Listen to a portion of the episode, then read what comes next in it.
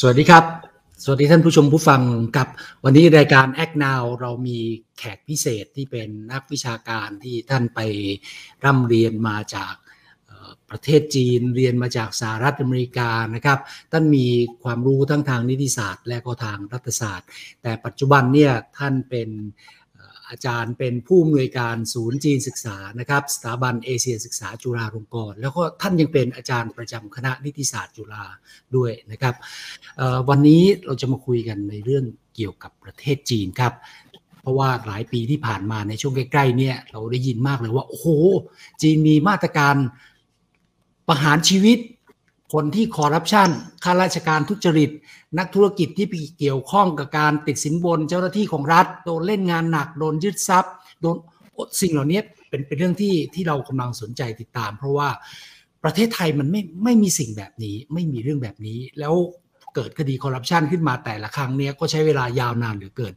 คนจึงตั้งคำถามว่าเฮ้ยกำลังเกิดอะไรขึ้นกับประเทศจีน นี่เป็นฝีมือสีจิ้นผิงหรือเปล่านะครับ แขกสำคัญของเราวันนี้ก็คือท่านอาจารย์ดร.อาร์มตั้งนิรันดร นะครับ สวัสดีครับท่านอาจารย์อาร์มครับ ครับ สวัสดีครับ ดร.มานะสวัสดีท่านผู้ฟังทุกท่านครับ ครับ อาจารย์ครับ เรื่องเกี่ยวกับประเทศจีน ค่า ประหารชีวิตข้าราชการคอร์รัปชันใช้เวลาเพียงเดือนเดียว 3 เดือนหรือปีเดียวอย่างช้าก็สามารถเอาตัวคนผิดมาลงโทษได้ เรื่องพวกนี้คำถามแรกสำหรับท่านอาจารย์เลยนะครับ มันเป็นเรื่องจริงหรือว่าเป็นข่าวที่เขาประโคมเพื่อการประชาสัมพันธ์ครับอาจารย์ครับ คือจริงๆผมคิดว่าเป็นเรื่องจริงครับอาจารย์ ในความหมายว่าจริงๆเนี่ยนักวิชาการทั่วโลกนะครับเเห็นตรงกันนะครับว่าในจีนเนี่ยการปราบปรามคอร์รัปชันเนี่ยเป็นเรื่องที่จริงจังนะครับเป็นกระแสสังคม แล้วก็เป็นเรื่องที่ได้รับการตระหนักที่สูงมากนะครับในวงราชการในประเทศจีน ตั้งแต่ประมาณช่วง 5 ปีที่ผ่านมานะครับสิ่งที่อาจจะมีความเห็นขัดแย้งกันนะครับในวงวิชาการเนี่ยก็คือเป็นเรื่องการวิพากษ์วิจารณ์เกี่ยวกับวิธีการ นะครับว่าจริงๆแล้วจีนน่าจะทำในลักษณะที่เคารพสิทธิมนุษยชนมากกว่านี้นะครับเป็นไปตามกระบวนการยุติธรรมที่ปกติ โดยเฉพาะในเรื่องของวิธีพิจารณาความอาญานะครับมากกว่านี้นะครับ แต่ว่าไม่มีใครตั้งคำถามเรื่องความจริงจังของการปราบคอร์รัปชันในเมืองจีนนะครับ แล้วผมคิดว่าก็ไม่มีใครตั้งคำถามเกี่ยวกับผลลัพธ์ที่เกิดขึ้นด้วย นะครับ ก็คือผมคิดว่าเป็นที่ทราบกันโดยทั่วไปทั้งในสังคมจีนแล้วก็ในภายนอกนะครับว่ามันเป็นกระแสที่แรงจริงๆ ในความหมายว่าประชาชนทั่วไปเนี่ยก็รู้สึกได้เลยนะครับสมัยก่อนเนี่ยผมคุยกับเพื่อนคนจีนยกตัวอย่างให้ท่านอาจารย์ฟังเพื่อนคนจีนผมเนี่ยบอกว่าเอ๊ะสมัยก่อนเนี่ยพ่อแม่เขาเนี่ย ไปติดต่อที่อำเภอเนี่ย พ่อแม่เขาต้องมีซองแตะเอียไปด้วยนะ ไม่งั้นเดินเรื่องไม่ได้นะครับ แม้กระทั่งเจ้าหน้าที่ชั้นเล็กชั้นน้อยเนี่ยนะครับแต่ว่าพอห้าปีเนี่ยตั้งแต่สีจิ้นผิงเนี่ยนะครับพระดีสีจิ้นผิงมีนโยบายอันดับหนึ่งเลย คือเรื่องปราบคอร์รัปชันเนี่ยก็ชัดเจนเลยนะครับว่าเจ้าหน้าที่เนี่ยไม่ไม่ไม่ไม่รับไม่ได้แล้วนะครับเอ่อคือการเปลี่ยนแปลงเนี่ยมันตระหนักได้เลยในหมู่ประชาชนทั่วไป นะครับขณะเดียวกันเนี่ยเห็นผลใช่ขณะเดียวกันเนี่ยผมก็คุยกับเพื่อนๆที่เป็นข้าราชการในเมืองจีนครับ อาจารย์เขาก็บอกว่าโอ้โหมันชัดเจนมากว่าเรื่องนี้มันเป็นเรื่องซีเรียสเป็นเรื่องใหญ่ที่ตอนนี้ทุกคนตระหนักนะครับว่าต้องระวังตัวนะครับทุกอย่างต้องทำให้มันถูกต้องตามคันลองตามระเบียบที่สำคัญก็คือไม่ทุจริตนะครับ อาจารย์นะครับก็คือก็คือมันเป็นเรื่องที่รับรู้นะครับทั้งในระดับประชาชนเองเนี่ยก็รับรู้ได้ว่ามันเกิดผลลัพธ์จริง นะครับในหมู่ข้าราชการก็รับรู้ได้ว่าเนี่ยเป็นเรื่องที่จริงจังนะครับอ่าแล้วก็จริง ๆ เดี๋ยวเราคุยกันต่อได้เลยครับ อาจารย์ว่ามันอาจารย์ถามว่าประโคมข่าวด้วยไหมประโคมข่าวด้วยครับ ก็คือรัฐบาลเนี่ยทำให้เป็นวาระแห่งชาตินะครับเมื่อเมื่อกี้เนี่ยก่อนมาออกรายการครับอาจารย์ ผมก็ยังเปิดดูสารคดีของรัฐบาลจีนนะครับ เป็นสารคดีนะครับมีเก้าตอนนะครับ เป็นเรื่องของการปราบปรามคอร์รัปชัน แต่ละตอนเนี่ยเป็นคดีคอร์รัปชันใหญ่ๆรัฐบาลทำใช่ครับ รัฐบาลทำออกมาเอง รัฐบาลทำทั้งสารคดี รัฐบาลทำทั้งละครด้วยครับอาจารย์เป็นทีวีซีรีส์ที่ปรากฏว่ายอดคนดูเนี่ยสูงถล่มประวัติศาสตร์การดูละครของจีนนะครับเรื่องของการปราบคอร์รัปชันเนี่ยแต่ว่าหมายถึงเป็นเรื่องมันเป็นแนวสืบสวนสอบสวนแนวการเมืองด้วยนิดหน่อยนะครับ อ่าก็สนุกดีเนี่ยนะครับก็คือกลายเป็นวาระแห่งชาติ อันนี้ผมคิดว่าเป็นประเด็นที่สำคัญแล้วก็น่าสนใจมากครับอาจารย์ครับแต่ว่าวาระแห่งชาตินี่ถ้าพูดในเมืองไทยเนี่ยอาจจะเป็นเรื่องบาดตาบาดใจนะ เพราะว่ามันกลายเป็นมันกลายเป็นวาทกรรมที่ที่พูดแล้วคนก็ต้องตั้งคำถามว่า เอ๊ะพูดแล้วทำจริงหรือเปล่า เหมือนกับที่เราเราชอบเอามาหยอกล้อกันนะครับทุกอย่างโปร่งใสโปร่งใส แต่พอจริง ๆ แล้วเนี่ยก็ไม่ค่อยยอมเปิดเผยอะไรกันนะครับ เพราะฉะนั้นพอพูดเรื่องวาระแห่งชาติเนี่ยคำถามมันจึงตามมาเยอะแยะเลย อาจารย์คิดว่าเป็นเพราะหน่วยงานนะครับ หรือว่าเป็นเพราะองค์กรใดนะครับ หรือเป็นเพราะว่าฝีมือหลักๆเลยคือของท่านประธานาธิบดีสีจิ้นผิง คือตัวบุคคลหรือองค์กร อันไหนเป็นหลักมากกว่ากันในการที่ผลักดันเรื่องนี้ได้ครับ คือผมคิดว่ามันคงเป็นหลายส่วนประกอบกันครับอาจารย์ อันดับแรกเนี่ยก็คือเป็นเป็นมาจากผู้นำเลยนะครับก็คือสีจิ้นผิงเนี่ยเมื่อประมาณปี 5 ปีที่แล้วเนี่ยเออเอานโยบายชิ้นนี้เป็นนโยบายหลักนะครับของรัฐบาลสีจิ้นผิง แล้วก็เป็นวาระแห่งชาติเเมื่อเป็นอย่างนี้นะครับความหมายเนี่ยก็คือองค์กรที่ปราบคอร์รัปชันเนี่ยแต่เดิมนะครับอาจารย์เป็นองค์กรที่อาจจะไม่ได้รู้สึกว่าตัวเองมีอำนาจนะครับหรือมีกำลังคน หรือได้รับความสำคัญมากนะครับ ก็กลายเป็นได้รับความสำคัญเป็นอันดับหนึ่งนะครับจริงๆแล้วเนี่ยหลายคนเนี่ยจะค่อนข้างที่จะทราบนะครับว่าเมื่อปี 2018 ที่ผ่านมาเนี่ยประธานาธิบดีสีจิ้นผิงเนี่ยแก้รัฐธรรมนูญนะครับที่หลายคนเนี่ยรู้ก็คือท่านแก้รัฐธรรมนูญเนี่ยต่อวาระประธานาธิบดีนะครับให้ท่านอยู่เป็นวาระที่ 3 ได้ นะครับไม่มีลิมิตแล้วเนี่ยอันนี้ก็วิจารณ์กันทั่วโลกนะครับแต่จริงๆเนี่ยมันมีอีกข้อหนึ่งในการแก้รัฐธรรมนูญเมื่อปี 2018 ก็คือยกระดับองค์กรปราบคอร์รัปชันนะครับยังไงครับกลายเป็นว่าในจีนเนี่ยปกติเราบอกโดยทั่วไปนะครับ ก็คือมันก็จะมีคอรมอใช่ไหมครับ เป็นฝ่ายบริหารนะครับมีตัวสารประชาชนนะครับมีสำนักงานอายการนะครับ อันนี้ก็เป็นหน่วยงานที่มีระดับเท่ากันนะครับในการปกครองระบบการปกครองของจีนบัดนี้มีอำนาจที่ 4 เพิ่มขึ้นมา ก็คือฝ่ายปราบคอร์รัปชันนะครับหน่วยงานปราบคอร์รัปชันขึ้นมามีสานะนะครับเทียบเท่ากับอายการ เทียบเท่ากับศาลเทียบเท่ากับคอรมอเลยนะครับคือแยกออกไปเป็นหนึ่งอีกหนึ่งองค์กรเลยนะครับก็คือเรียกอีกอย่างหนึ่งก็คือเป็นแบรนช์ที่ 4 ของ government นะครับอาจารย์ นะครับว่าว่าตอนนี้ไม่ใช่มีแค่ฝ่ายบริหารนะครับ ฝ่ายยุติธรรมนะครับ แต่ว่ามีฝ่ายปราบคอร์รัปชันเนี่ยขึ้นมามีสานะที่เท่าเทียมกัน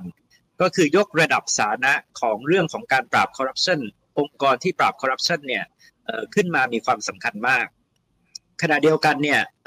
ก็ใช้ระบบกลไกที่ค่อนข้างมีเอกลักษณ์ของจีนเนี่ยเข้ามาเสริมด้วยนะครับ นั่นก็คือระบบของพรรคคอมมิวนิสต์ นะครับก็คือใช้ฝ่ายวินัยภายในพรรคคอมมิวนิสต์เนี่ยเข้ามาเป็นตัวการต่อสู้เรื่องคอร์รัปชันด้วยนะครับก็คือคอร์รัปชันเนี่ยไม่ใช่เฉพาะเป็นเรื่องกฎหมาย ไม่ใช่เฉพาะเป็นเรื่องทางการ แต่เป็นเรื่องวินัยพรรคด้วยนะครับซึ่งต้องต้องเรียนท่านอาจารย์แล้วก็ท่านผู้ชมให้เข้าใจเบื้องต้นนะครับ ว่าโดยทั่วไปเนี่ยข้าราชการจำนวนมากนะครับ ผมคิดว่ามากกว่าร้อยละแปดสิบในประเทศจีนเนี่ยจะมีฐานะเป็นสมาชิกพรรคคอมมิวนิสต์ด้วย นะครับเพราะฉะนั้นเนี่ยเขานอกจากจะมีฐานะข้าราชการแล้วเนี่ยเขาก็ยังเป็นสมาชิกพรรคที่จะต้องปฏิบัติตามวินัยของพรรคนะครับแล้วก็ในยุคของสีจิ้นผิงเนี่ยก็มีการจัดการเรื่องวินัยพรรคเนี่ยที่เข้มงวดมากนะครับก็ทั้งหมดเนี่ยก็เลยกลายเป็นแคมเปญการปราบคอร์รัปชันที่เป็นแคมเปญที่ใหญ่ แล้วก็คนรู้สึกว่าเกิดผลลัพธ์จริงนะครับ ถึงตอนนี้เนี่ย ความตื่นตัวความร่วมมือของประชาชนคนจีนเนี่ยมากแค่ไหน หรือว่าความสำเร็จตรงนี้ความก้าวหน้าตรงนี้เป็นเพราะว่ามีเพิ่มอำนาจของหน่วยงานรัฐ เป็นเพราะว่าความจริงใจของผู้นำอย่างท่านประธานาธิบดีนะครับ ในแง่ในในฝ่ายประชาชนนี่เป็นยังไงบ้างอาจารย์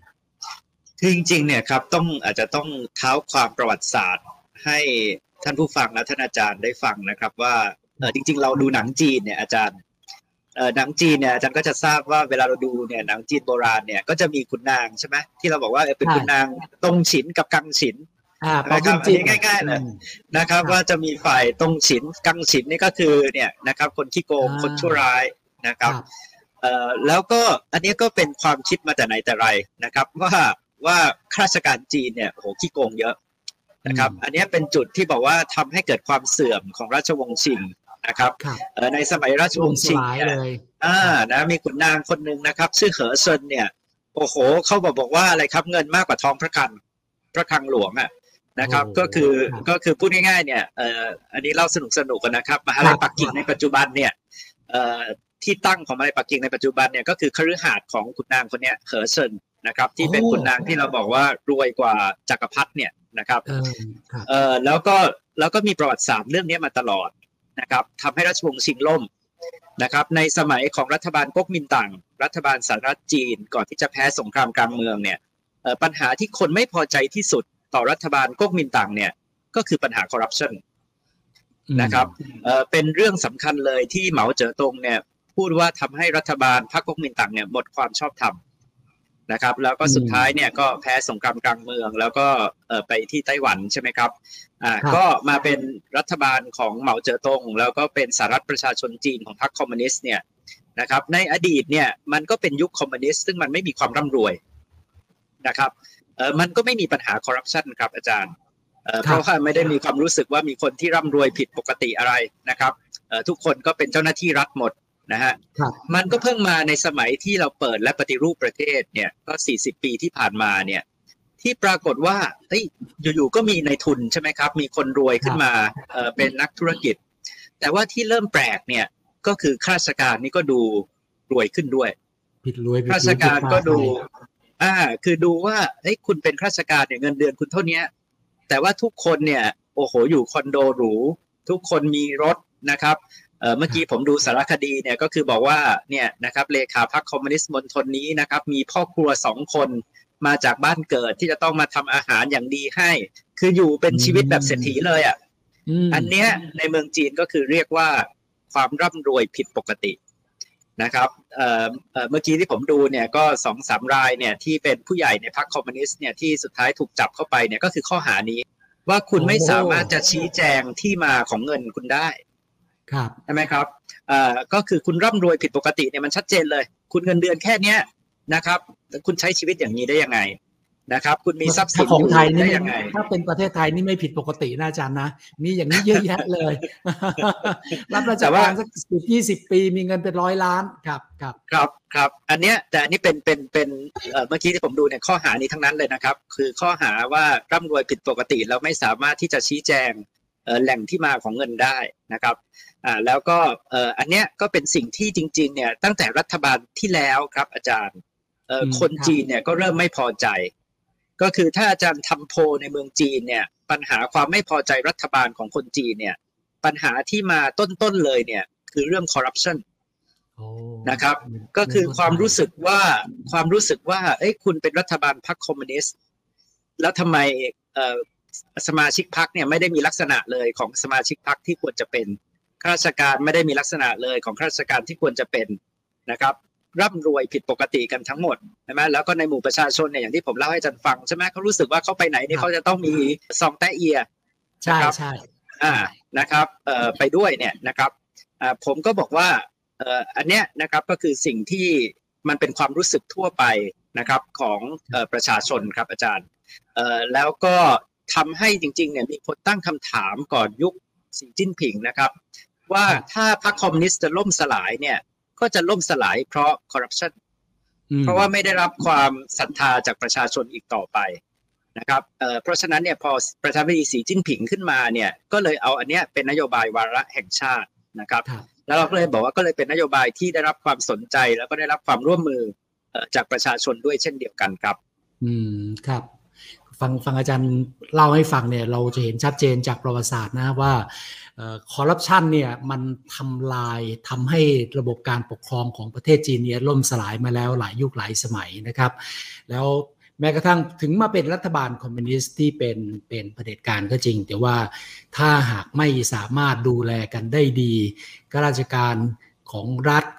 ไม่สามารถทำตัวให้เป็นแบบอย่างให้ประชาชนเห็นได้ ทุกคนยังร่ำรวยยังทำตัวเป็นเป็นอภิสิทธิชนนะครับอันนี้ก็จะทำให้รัฐบาลล่มสลายได้ แต่น่าดีใจแทนคนจีนนะที่ผู้นำของประเทศของเขาเนี่ยเอาจริงเอาจัง ผู้หลักผู้ใหญ่ในบ้านเมืองเขาเนี่ยทุ่มเทให้กับการปราบปรามคนโกงเล่นงานคนทุจริตนะครับ มันจึงทำให้ประเทศจีนเนี่ยก้าวหน้าเติบโตทางเศรษฐกิจอย่างก้าวกระโดด อันนี้ก็น่าดีใจนะครับ แล้วเราก็หวังว่าประเทศไทยของเราเนี่ยจะไปถึงจุดนั้นได้ จะทำให้คนไทยเนี่ยมีชีวิตความเป็นอยู่ที่ดีได้นะครับ ผู้คนไม่ต้องมาขัดแย้งมาทะเลาะเบาแวงกันว่าทำไมคนนู้นโกงทำไมคนนี้เอารัดเอาเปรียบ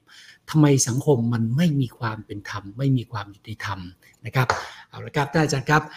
อันนี้เป็นช่วงแรกที่เราจะคุยกัน ในตอนต่อไปเดี๋ยวเราจะมาคุยกันในรายละเอียดเพิ่มมากขึ้นครับ ทุกคนสามารถติดตามดูและฟังย้อนหลังได้ ไม่ว่าจะเป็นทาง YouTube, Podcast, Podbean และ SoundCloud พิมพ์ชื่อรายการ Act Now และในทวิสเตอร์และเว็บไซต์